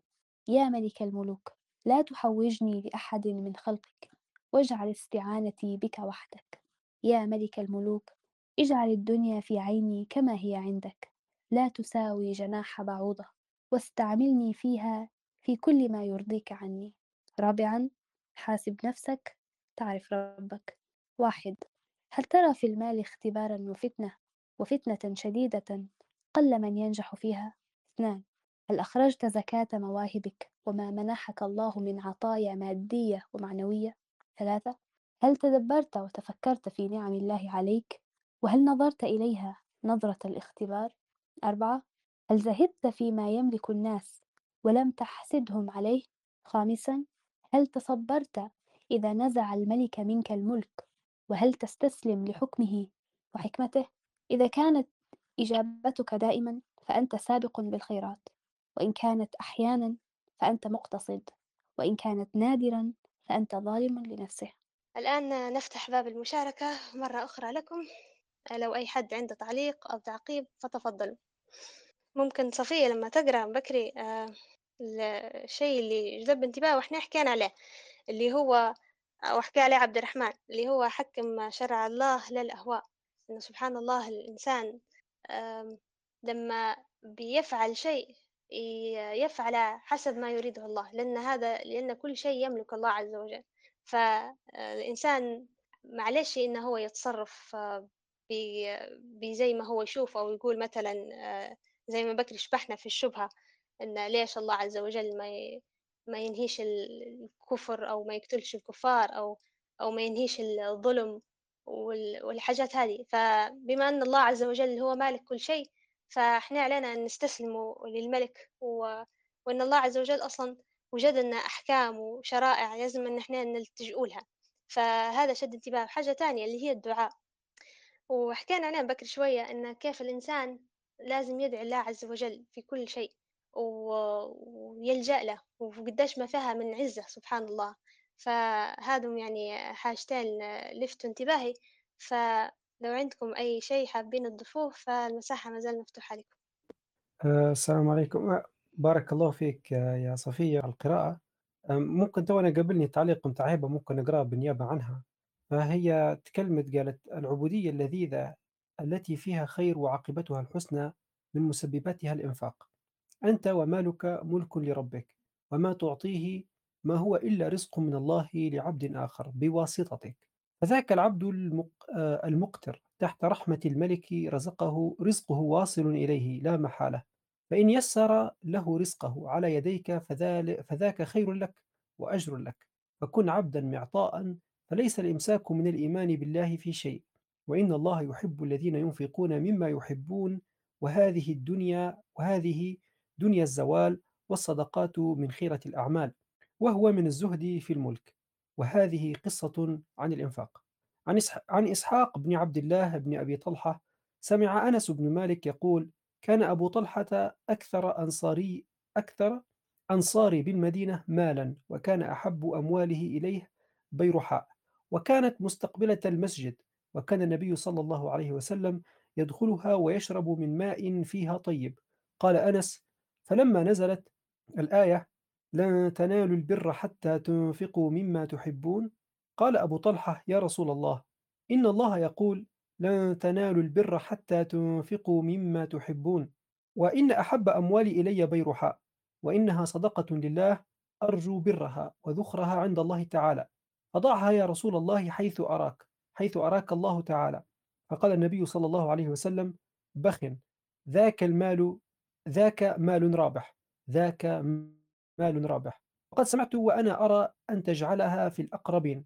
قال أبو طلحة أفعل يا رسول الله. فقسمها أبو طلحة في أقاربه وبني عمه. وتضيف الصبر على ما استلذته النفس وحرمه الله. فأما عبادة الله وطاعته حتى ولو آه وحتى ولو أكرهت فيها وجب عليك وجب عليك فهو من تمام العبودية لله عز وجل. وتحقق الجانب العملي لجملة قل آمنت بالله ثم استقم. استقم لمن يملك ناصيتك وعاقبة أمرك. لمن يملك حياتك ومماتك. يعني كل ما ب... كل ما بعته لله فيه أجر من الله. فهنا ربما تترك أنت ما فيه شر لك لله فيجعل الله لك خيرا في غيره. أحسن مما أردت ومما يرضى ومما يرضي الملك القهار. وتضيف في تعليق آخر ثم في أمر الزهد في الملك فكأنه يعطي حصانة للمسلم ويورثه الورع والإحسان والتركيز على الآخرة لا على دنيا البوار والزوال. لبيك إن العيش عيش الآخرة وإن كل ملك زائل سواء مالك سواء, سواء مالك مالك آه، مالك مالك أو بنوك أو صحتك فهي ملك لك غير أنها زائلة. لو أراد من يملكك أن تزول ولكن حقيقة, حقيقة أن الأمر تحت تيسير الملك الرحيم. يبعث على الطمأنينة فالخير كله بيده والشر ليس إليه كما يقول الشيخ سعيد الكملي. فوق كل الملوك ملك واحد. فمن كان مع الله كان الله معه ومن كان الملك معه فلو اجتمعت ملوك الإنس والجان على أن يضروه ما ضروه بشيء والملك وليه ومولاه. انتهى تعليق هبة فأترك المجال لكم الآن. بارك الله فيك عبد الرحمن وبارك الله في هبة على هذا الكلام الطيب. آه، سبحان الله في ذكراته حول أبي طلحة. سبحان الله هم هلبة صحابة. آه، فكرة الزهد عندهم وفكرة البذل آه، موجودة. سبحان الله يعني مباشرة. وأيضا مش عارفة ليش لما ذكرت موضوع الزهد في الملك ومالك وبنوك ذكرت لما قصة يعني سيدنا إبراهيم. مع سيدنا إسماعيل كيف أمر الله عز وجل بذبحه. يعني هنا غار يعني ديما يقول لك إن يعني سيدنا إبراهيم كان خليل الله عز وجل. فلما ولد سيدنا إسماعيل فسيدنا إبراهيم تعلق به. فالله عز وجل حتى يطهر سيدنا إبراهيم من هذا التعلق أمره بذبحه هو ابتلاء في نفس الوقت. فالحب آه، أيضا آه، يجب أن يكون لله عز وجل. حتى هذا يعني من أثر العبودية إنك أنت ما فيش شريك في قلبك يكون إلا الله عز وجل. إن شاء الله ربي يعني وصلنا لهذه المنزلة العظيمة. بارك الله فيك عبد الرحمن وبارك الله في هبة مرة ثانية على هذا التعليق. آه، لو حبيت تضيفوا شيء فالمساء المساحة مفتوحة لكم. السلام عليكم مرة ثانية إحنا تو قبل شوية يعني مش عارف من نتكلم عليها ممكن أنت ولا صفية. آه، موضوع إنه العلاقات ما بين الناس أو كيف نقولها مثلا إن إحنا ما نحكموش مثلا شرع الله. يعني مثلا يجي يقول لك أنا بنمشي الهوى بتاعي أنا بمشي الفكرة اللي مؤمن بها أو نظرتي للناس وما يرجعش لله عز وجل. صارت لي المده الماضية يعني ممكن من أسبوع صار حديث مع شخص ليبي هنا في بريطانيا نهدرزوا على وضع البلاد وكذا. وكانت الفكرة موضوع كيف الحل لموضوع الواقع اللي إحنا عايشين فيه من الانقسام اللي صاير وكيف المفروض المصالحة تصير. فكان هو هو طبعا منحاز لطرف مش حنسمي لكن منحاز لطرف ما من التيارات الموجودة الآن في البلاد. وينظر للطرف الثاني ان هم السبب في كل شيء وإن هم عرقوا الامر وما خلوش البلاد توقف على رجلها فقلت له باي تمام بايشين الحل؟ فقال إحنا المفروض يعني بمعنى إنه نقهروهم وندلوهم ونديروا فيهم كذا وما نخلوش رأيهم هو اللي يمشي. فيتكلم بنبرة استعلائية. يعني شوف إحنا المفروض الطرف هذا اللي معنا في البلاد ما ما كان فكرة وتوجهه المفروض إحنا نقهروهم وكذا. قلت له شوف قلت له لما نجي نشوف إحنا الرسول صلى الله عليه وسلم لما فتح مكة إيش كيف دار مع مثلا نقول إحنا لأهل مكة وكفار قريش هل أذاهم؟ هل هو قال لي نفتح الملفات القديمة ونعاقبهم وندلهم ولا تعامل معهم بمبدأ العفو والصفح والمصالحة؟ يعني هو طبق ما أمره الله به بتنفيذه. يعني الله مالك الناس كلها يملك آه، المسلمين ويملك المشركين أو الكفار في هذيك اللحظة فالله يعلم هم مستقبلهم كيف بيكونوا بعدين. فالله يعني أمر الرسول صلى الله عليه وسلم وحث في القرآن وعن طريق قصة سيدنا يوسف عليه السلام اذهبوا فأنتم الطلقاء. يعني القصص هذه ما كانتش يعني عبثا يعني كانت توجيهات ربانية في إحنا كيف نتعاملوا مع المشاكل اللي تصيرنا في الحياة ومشاكل النزاعات والحروب.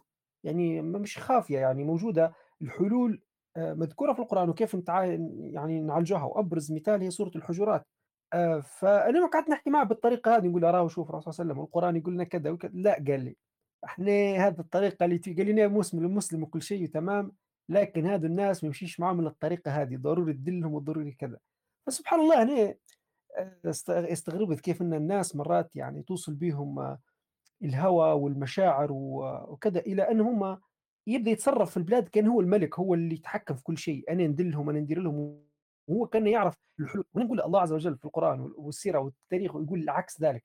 فعجبا والله. أنا غير حبيت نذكر الموضوع هذا في سياق نحن نتكلم على اسم الله الملك. لعله الناس مرت تفيق يعني. أيضا حاجة ثانية موضوع يقول لك هذا الأمر خط أحمر. هذا يقول لك هذا الموضوع في أي نقاش في أي مفاوضات يقول لك هذا خط أحمر. لما جيت تسأل يقول هذا الخط الأحمر من رسمة. أنت رسمته أنت من دماغك شنو الدليل بتاعك أو شنو نعرف أن الخط الأحمر اللي هو الله عز وجل يضع لنا الخط الأحمر وين؟ يعني نقصد به الخط الأحمر في هذا الكلام العامي لكن بالمصطلح الشرعي هو إحنا المحرم يعني الأمر لا يمكن التراجع والتنازل عنه. زي مثلا الإيمان بالله زي الدين زي الأمور الحساسة زي هذه اللي تتعلق بالدين. مش أمور مثلا أمور وطنية أمور مثلا عرفية متعارفين عليها في يعني أمور شكلي ما بيش نسمي أشياء لكن يقول لك هذا خط أحمر. فالمفروض اننا نشوف هنا الإنسان اللي كتل روحه خطوط حمر هو مش عارف وين منبع المحرمات هذه أو الأشياء اللي ممنوع الاقتراب منها. إذا كانت من الله الملك عز وجل هو اللي حط لنا الحدود فأنا نشوف هذه كلها حدود واهية وكلام نابع عن الهوى مش عن منطق. هذه اللي حبيت نشاركها وبارك الله فيكم. بارك الله فيك عبد الرحمن يعني فعلا سبحان الله هي يعني نرجع للقصة اللي ذكرت بين آه، ابن هبيرة وأعتقد سيدنا الحسن البصري لما صارت القصة معاه فقال له اعرض كتاب أمير المؤمنين على كتاب الله. فكان القتم موافق فخوده. كان القتم معارض فخذ كتاب الله عز وجل. يعني الله عز وجل سبحان الله زي ما قلت حط لنا قوانين وشرائع للتعامل مع الحروب والمشاكل هذه. فالإنسان يحاول أن يطبقها بقدر المستطاع. فيعرض الحلول. لو مثلا واحدة من الحلول اللي هو يقول عليها الذل والإقناع نشوفها. أما أما ترتيب هي في الحل هو هل هي أول حل أو أن لا بعد من الحلول أنت تديرها؟ فهذا العرض يعني على كتاب الله عز وجل وتحكيم شرعه يحلحل هل المشاكل. فبارك الله فيك عبد الرحمن على مشاركتنا هذه القصة. لو ما فيش أي مشاركة أخرى فممكن الآن آه، ننتقل لاستكمال آخر جزئية في الورد. تمام آه، إذا نستكمل آخر جزئية في الورد مع عزام السلام عليكم عزام. وعليكم السلام ورحمة الله وبركاته. الصوت واضح إن شاء الله؟ إن شاء الله واضح إلى الآن. تفضل عزام. جميل تمام. بسم الله. بسم الله الرحمن الرحيم. الرقيب راقب من لا تخفى عليه خافية. من الرقابة فهو المطلع على ما أكنته الصدور. أو من الحفظ فهو المراعي لأحوال العبد الحافظ له. وهو معكم أينما كنتم.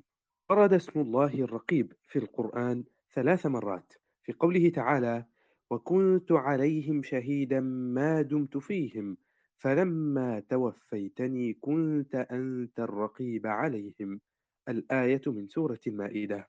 وقوله تعالى وكان الله على كل شيء رقيبا. الآية من سورة الأحزاب. وقوله تعالى يا أيها الناس اتقوا ربكم الذي خلقكم من نفس واحدة وخلق منها زوجها وبث منهما رجالا كثيرا ونساء واتقوا الله الذي تساءلون به والأرحام إن الله كان عليكم رقيبا. وتعليقا على آخر آية تقوى الله محلها القلب والقلب لا يراه إلا الله. ولذا جاء التذكير باسم الرقيب في ختام الآية أي لم يزل عليكم رقيبا حفيظا فيحصي عليكم أعمالكم فصلة أرحامكم أو قطيعتكم لها هي محل نظر الرقيب سبحانه. أولا معنى اسم الله الرقيب في اللسان في أسماء الله تعالى الرقيب وهو الحافظ الذي لا يغيب عنه شيء فعيل بمعنى فاعل والترقب الانتظار وكذلك الارتقاب. ومن ذلك قوله تعالى ولم ترقب قولي ومعناه لم تنتظر قولي الرقيب من المراقبة الله الذي يراقبك في كل أحوالك وفي ليلك ونهارك وسرك وعلانيتك وليست مراقبته لك وحدك بل لكل ما خلق ولو كان حقيرا لا يؤبه له ولو كان لا تراه العين المجردة يقول الإمام ابن القيم في نونيته وهو الرقيب على الخواطر واللواحظ كيف بالأفعال بالأركان؟ قال الشيخ السعدي كيف بالأفعال بالأركان؟ أي أنه إذا كان الله رقيبا على دقائق الخفيات ومطلعا على السرائر والنيات كان من باب أولى شهيدا على الظواهر والجليات وهي الأفعال التي تفعل بالأركان أي الجوارح. وقد فسر النبي صلى الله عليه وسلم الإحسان حين سأله جبريل فقال أن تعبد الله كأنك تراه فإن لم تكن تراه فإنه يراك. أراد بالإحسان الإشارة إلى حسن مراقبة الله فإن من راقب الله في كل أحواله أحسن في أعماله. قال تعالى ألا إنهم يثنون صدورهم ليستخفوا منه ألا حين يستغشون ثيابهم؟ يعلم ما يسرون وما يعلنون. إنه عليم بذات الصدور. قال محمد المختار الشنقيطي وضرب العلماء لهذا الواعظ الأكبر والزاجر الأعظم مثلا ليصير به كالمحسوس. فقالوا لو فرضنا أن ملكا تالا للرجال سفاكا للدماء شديد البطش والنكال على من انتهك حرمته ظلما. وسيافه قائم على رأسه والنطع مبسوط للقتل والسيف يقطع دما. وحول هذا الملك الذي هذه صفته جواريه وأزواجه وبناته. فهل ترى أن أحدا من الحاضرين يهم بريبة أو بحرام يناله من بنات ذلك الملك وأزواجه؟ وهو ينظر إليه عالم بأنه مطلع عليه. لا وكلا بل جميع الحاضرين يكونون خائفين. وجلة قلوبهم خاشعة عيونهم ساكنة جوارحهم خوفا من بطش ذلك الملك. ولا شك ولله المثل الأعلى أن رب السماوات والأرض جل وعلا أشد علما وأعظم مراقبة وأشد بطشا وأعظم نكالا وعقوبة من ذلك الملك وحماه في أرضه محارمه. فإذا لاحظ الإنسان الضعيف أن ربه جل وعلا ليس بغائب عنه وأنه مطلع على كل ما يقول وما يفعل وما ينوي لأن قلبه وخشي الله تعالى وأحسن عمله لله جل وعلا. ومن مراقبة الله لعبده مراقبته له في أشرف المواضع وهي الصلاة. ولذا نهى النبي صلى الله عليه وسلم عن الالتفات في الصلاة وهو التفات العين الذي سبقه التفات القلب. فقال رسول الله صلى الله عليه وسلم لا يزال الله عز وجل مقبلا على العبد وهو في صلاته ما لم يلتفت فإذا التفت انصرف عنه. وكأن مقصود النبي صلى الله عليه وسلم بذكر هذا أن يستشعر المصلي في صلاته قرب الله منه وأنه بمرأ منه ومسمع وأنه مناج له وأنه يسمع كلامه ويرد, ويرد عليه بجواب مناجاته له. وعار على عبد أن يعامل الرقيب معاملة هي دون معاملة البشر بكثير. قيل لخلف بن أيوب ألا يؤذيك الذباب في صلاتك فتطردها؟ قال لا أعود نفسي شيئا يفسد علي صلاتي. قيل له وكيف تصبر على ذلك؟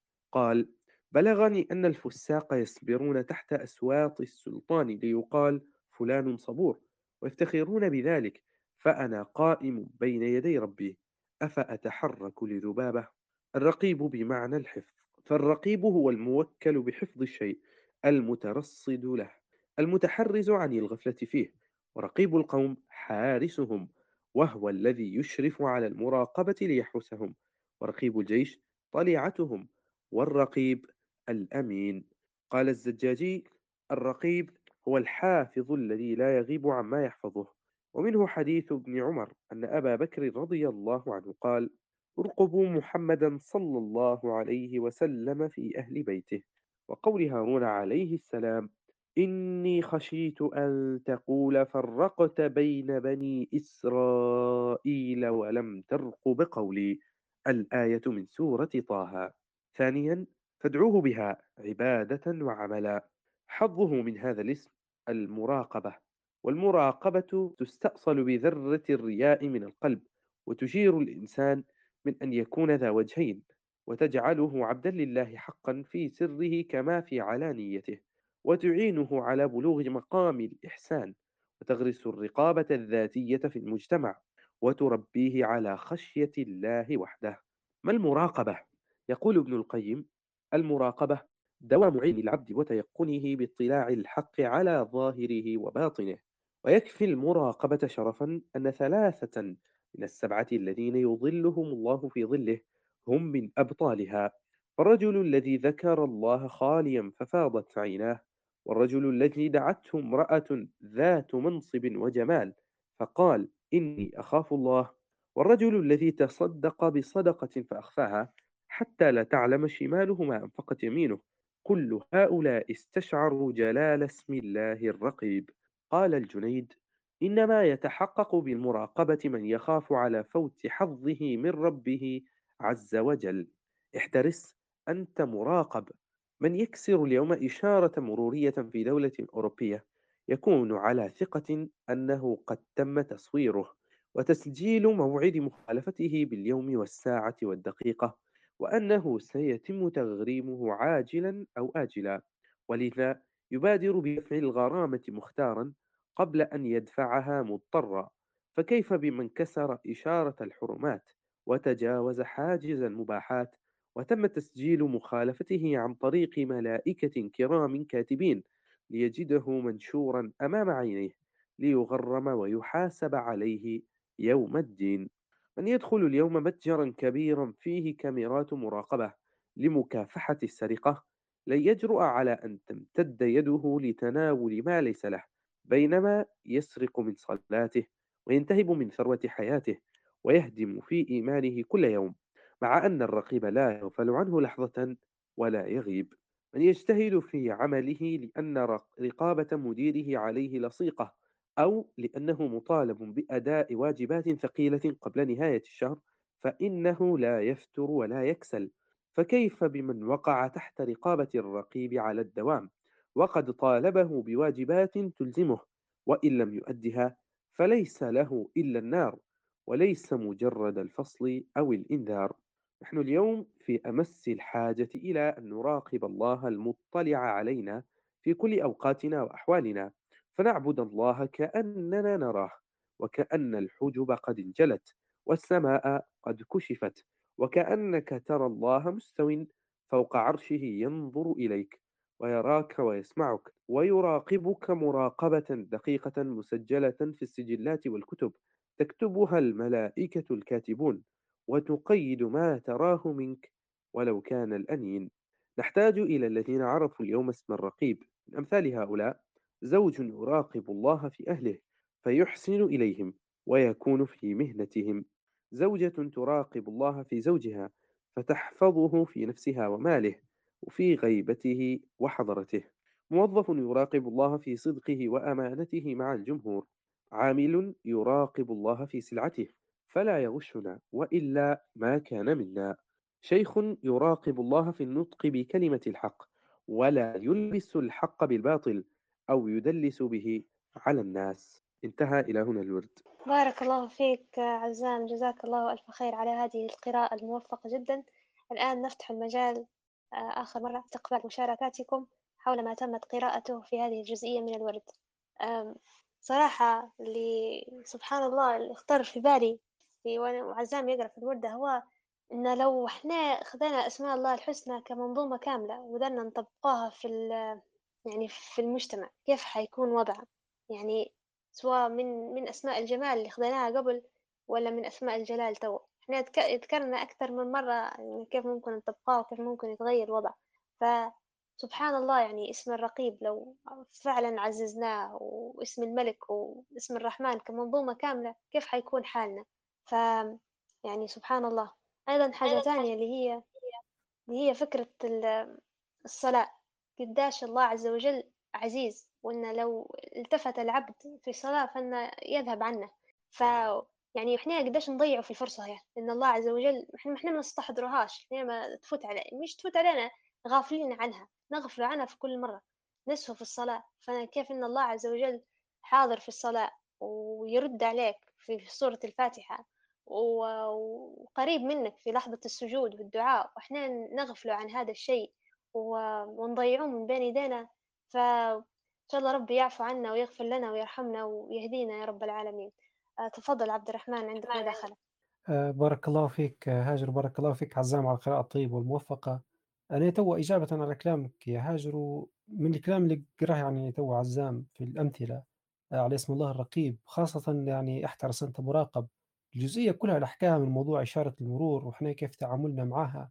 إلى موضوع لما ندخل لأي مكان مثلا مثلا متجر ولا مكان رسمي وكاميرات المراقبة آه، وكذلك فكرة أن الشخص لما يكون في موظف في عمله وكل شيء هذه من الأشياء العملية الملموسة الإنسان يقدر يفهمها يستوعبها ويقدر يقيس عليها معنى اسم الله الرقيب بكل سهولة بكل بساطة ما ما مش حتبدأ صعب عليه.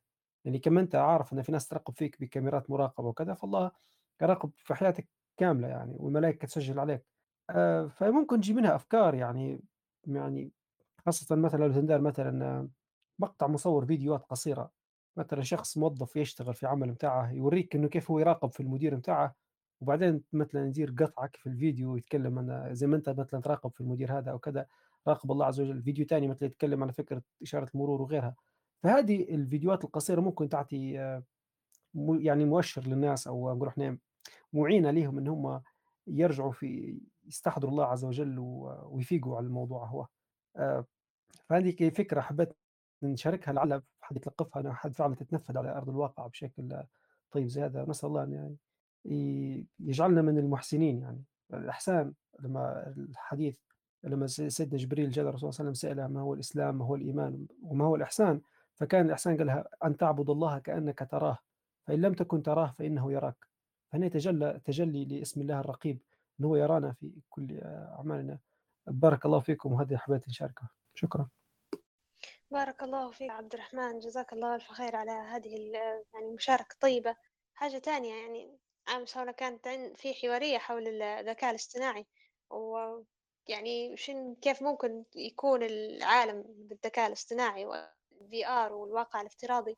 يعني في حاجة تو خطرت في بالي لما إحنا تو قراءة عزام بسم الله الرقيب والتسجيل والكاميرات المراقبة إن الله عز وجل يوم القيامة إحنا ما نعرفوش طريقة أعماله كيف أو طريقة المحاسبة كيف حتكون والسجلات اللي سجلتها الملائكة كيف شكلها كيف حتكون. إحنا توا نسمعوا في التطور اللي قاعد يصير يعني إحنا توا نشبحوا في الشيء 3D ونشوفوا فيه مثلا في في ال VR فقاعد العالم يتطور وقاعدين الأشياء نلمسوها يعني الأشياء اللي مثلا صارت يعني يعني قاعدين يدخلوا فينا في عالم نوع ما واقعي شوي.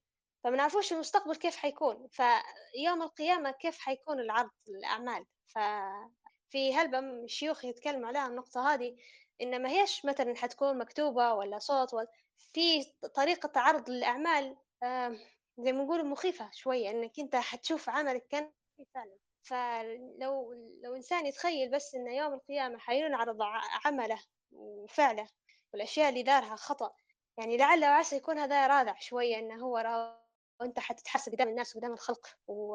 وحيشوفوك و... يعني وأنت مفروض تكون يعني أكثر خجلا من الله أول حاجة عز وجل إنه هو حيعرض هذا العمل آه، ويشوفه فمش عارفة هو الكلام كيف ملخبط ولكن يعني استشعار مراقبة الله عز وجل مهمة جدا. إن شاء الله يعني ربي يتوب علينا و... وفعلا نطبقوا هذا الأمر ويكون الله عز وجل يعني بين عيوننا دائما. بارك الله فيك بارك الله فيك عبد الرحمن. لو عندكم أي مداخلة أو شيء حابين تضيفوه فالمساحة مفتوحة لكم تفضل عزام. تمام بارك الله فيك هاجر. بارك الله في عبد الرحمن. حقيقة انقدح في انقدح في ذهني أمر بخصوص اسم الله الرقيب. هو المؤلف وجزاه الله خيرا تحدث عن معنى اسم الله الرقيب من من زاوية آه، الخوف وهو باعتبار الكتاب أصلا يتحدث عن أسماء الجلال وهذا أمر مهم لكن سبحان الله يعني هذا المعنى وإن كان ربما ليس بهذا اللفظ الذي اسم الله الرقيب لكن مراقبة الله تعالى لنا وإن كان فيها شيء كبير من الخوف والتعظيم والإجلال لله سبحانه وتعالى لكن فيها أيضا ما شيء من اللطف وال والذي يدخل على النفس يعني القرب والأنس بالمولى سبحانه وتعالى. وهذا المعنى ورد في كثير من آيات القرآن الكريم التي قد تختم ب وما الله بغافل عما تعملون وما ربك بغافل عما تعملون آه، سواء آه، من جانب الخوف أو من جانب الرجاء. مثلا من جانب الرجاء الذي هو نتحدث عنه آه، ولله غيب السماوات والأرض وإليه يرجع الأمر كله فاعبده وتوكل عليه وما ربك بغافل عما تعملون. فهذا أمر جميل ومن المهم الإنسان يستحضره آه، في غالب أحواله أو في كل أحواله أن هذا الاسم الرقيب أو غيره من أسماء الله الحسنى آه، تحمل جانبي الخوف والرجاء وكما قال أحد العلماء أن جناحي العبودية هما الخوف والرجاء ورأسها آه، هو الحب ونسأل الله سبحانه وتعالى أن يرزقنا من فضله وأن يجعلنا من عباده الصالحين المصلحين المخلصين وبارك الله فيكم. بارك الله في عزام جزاك الله ألف خير على هذه ال- المشاركة الطيبة. لو عندكم أي شيء حابين تقولوه فما زالت مساحة مفتوحة لكم فتفضلوا آه، تمام. لو أن ما فيش آه، أي مشاركة فممكن آه، نختم هذه الجلسة المباركة والطيبة. آه، تمام. نختم الآن آه، بكفارة المجلس. سبحانك اللهم وبحمدك أشهد أن لا إله إلا أنت أستغفرك وأتوب إليك. بسم الله الرحمن الرحيم. والعصر. إن الإنسان لفي خسر إلا الذين آمنوا وعملوا الصالحات وتواصوا بالحق وتواصوا بالصبر. والسلام عليكم ورحمة الله وبركاته.